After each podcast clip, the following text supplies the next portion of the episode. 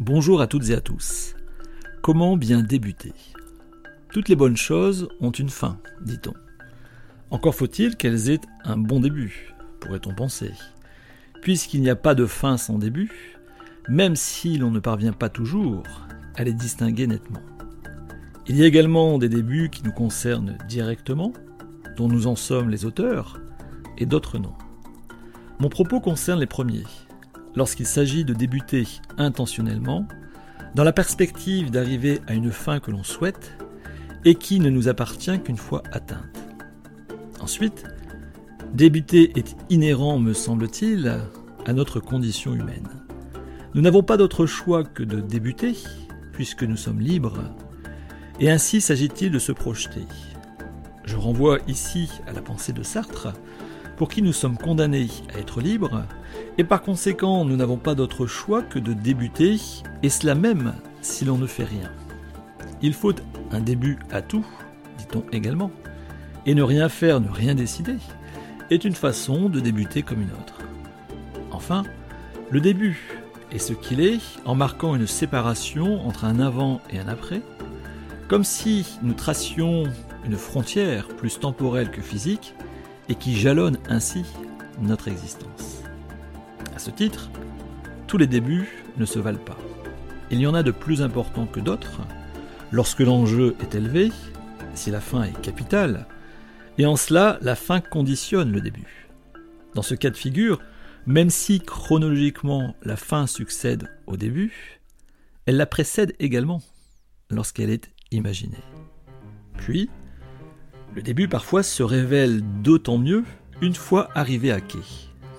Ainsi, pour ce qui concerne les débuts, dont nous sommes responsables, sachant qu'ils sont soit insaisissables ou peu évidents, la question de comment bien débuter prend tout son sens.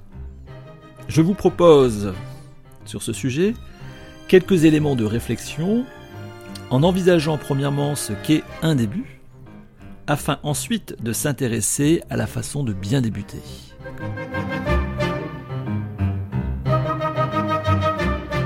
Il est possible de distinguer ce qu'est le début à partir de la fin, et ceci sous deux angles.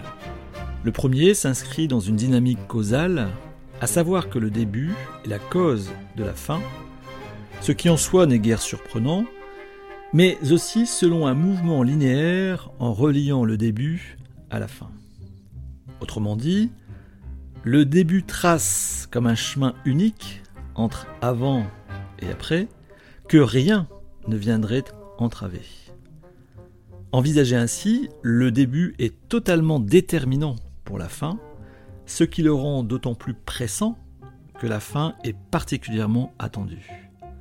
Selon cette première perspective, la pensée de comment bien débuter est fondamentale puisque rien ensuite ou très peu sera de nature à infléchir le cours des choses une fois celles-ci fixées en débutant. Penser ainsi le début, dans un rapport absolu à la fin, est le parti de la nécessité. Par conséquent, c'est elle, cette nécessité, qu'il nous faut maîtriser pour bien débuter. Il s'agit de se concentrer sur ce qui peut causer la fin et non sur les conditions de sa réalisation, puisque tout est nécessaire dès lors que je l'en ai donné l'impulsion en débutant.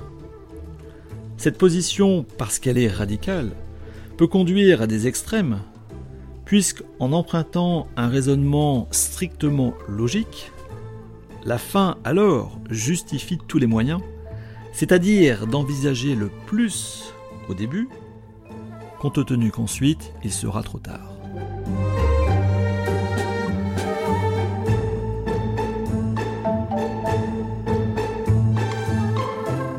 La seconde proposition n'envisage pas le début comme totalement déterminant pour la fin, contrairement à la première. Pensant ainsi, une évidence claironne, mais n'en a pas moins de valeur. Entre le début et la fin, il y a le milieu. Rien de bien renversant dans cet énoncé. Sauf qu'il permet de considérer que le début ne fait pas tout, que même si le départ n'est pas à la hauteur de nos ambitions, de nos espoirs, il y aura toujours possibilité de se refaire en chemin pour arriver à bon port. Peut-être d'ailleurs faut-il accorder autant d'importance au milieu qu'au début et qu'à la fin, qui bien souvent occupe le plus l'esprit.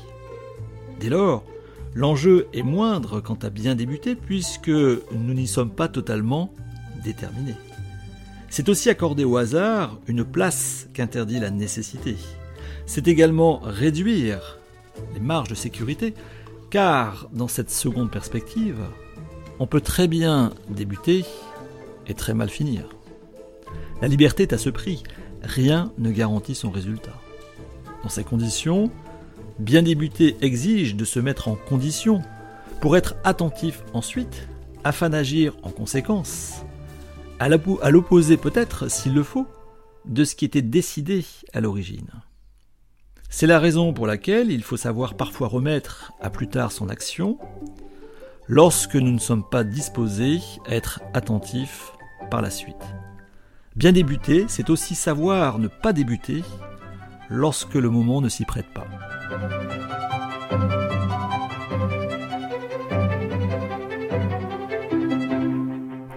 Vous l'aurez compris, ce qui différencie la première proposition de la seconde est affaire de perspective.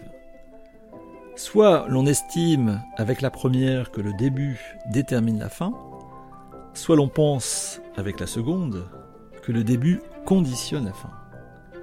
En fonction donc de la perspective choisie, il s'agit de déterminer les moyens d'atteindre la fin dès le départ, ou alors de se mettre dans les meilleures conditions par rapport à la fin.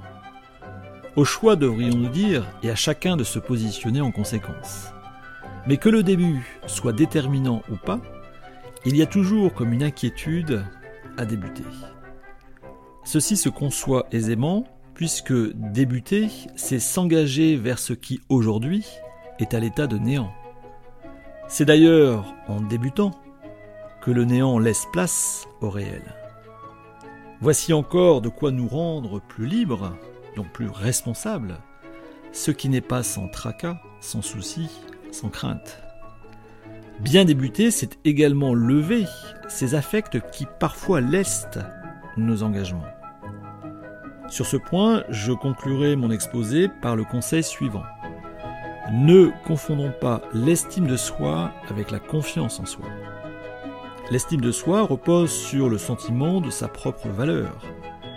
Et c'est elle qui, à défaut, amène à penser que l'on n'y arrivera pas, et cela peu importe que l'on envisage le début et la fin comme étant profondément liés, ou que le milieu soit aussi important que ce qui le borne. Par contre, la confiance en soi porte sur ses capacités à faire, à agir. Je peux, si la confiance est faible, différer mon engagement en pensant que le début détermine totalement la fin, et donc le remettre à plus tard une fois me sentant plus confiant. Ou alors, je peux prendre le pari que la confiance se gagne en marchant, donc au milieu, entre le début et la fin. Vu ainsi, comment bien débuter repose sur la confiance en soi, dont seule l'action permet son développement. Je terminerai donc mon propos avec cette révélation du philosophe Alain, je le cite, Le secret de l'action, c'est s'y mettre. Je vous remercie de votre attention. J'espère vous avoir apporté matière à penser. N'hésitez pas à me laisser un message sur le site philoconseil.fr. J'aurai plaisir à vous répondre et peut-être ensemble pourrions-nous poursuivre la réflexion.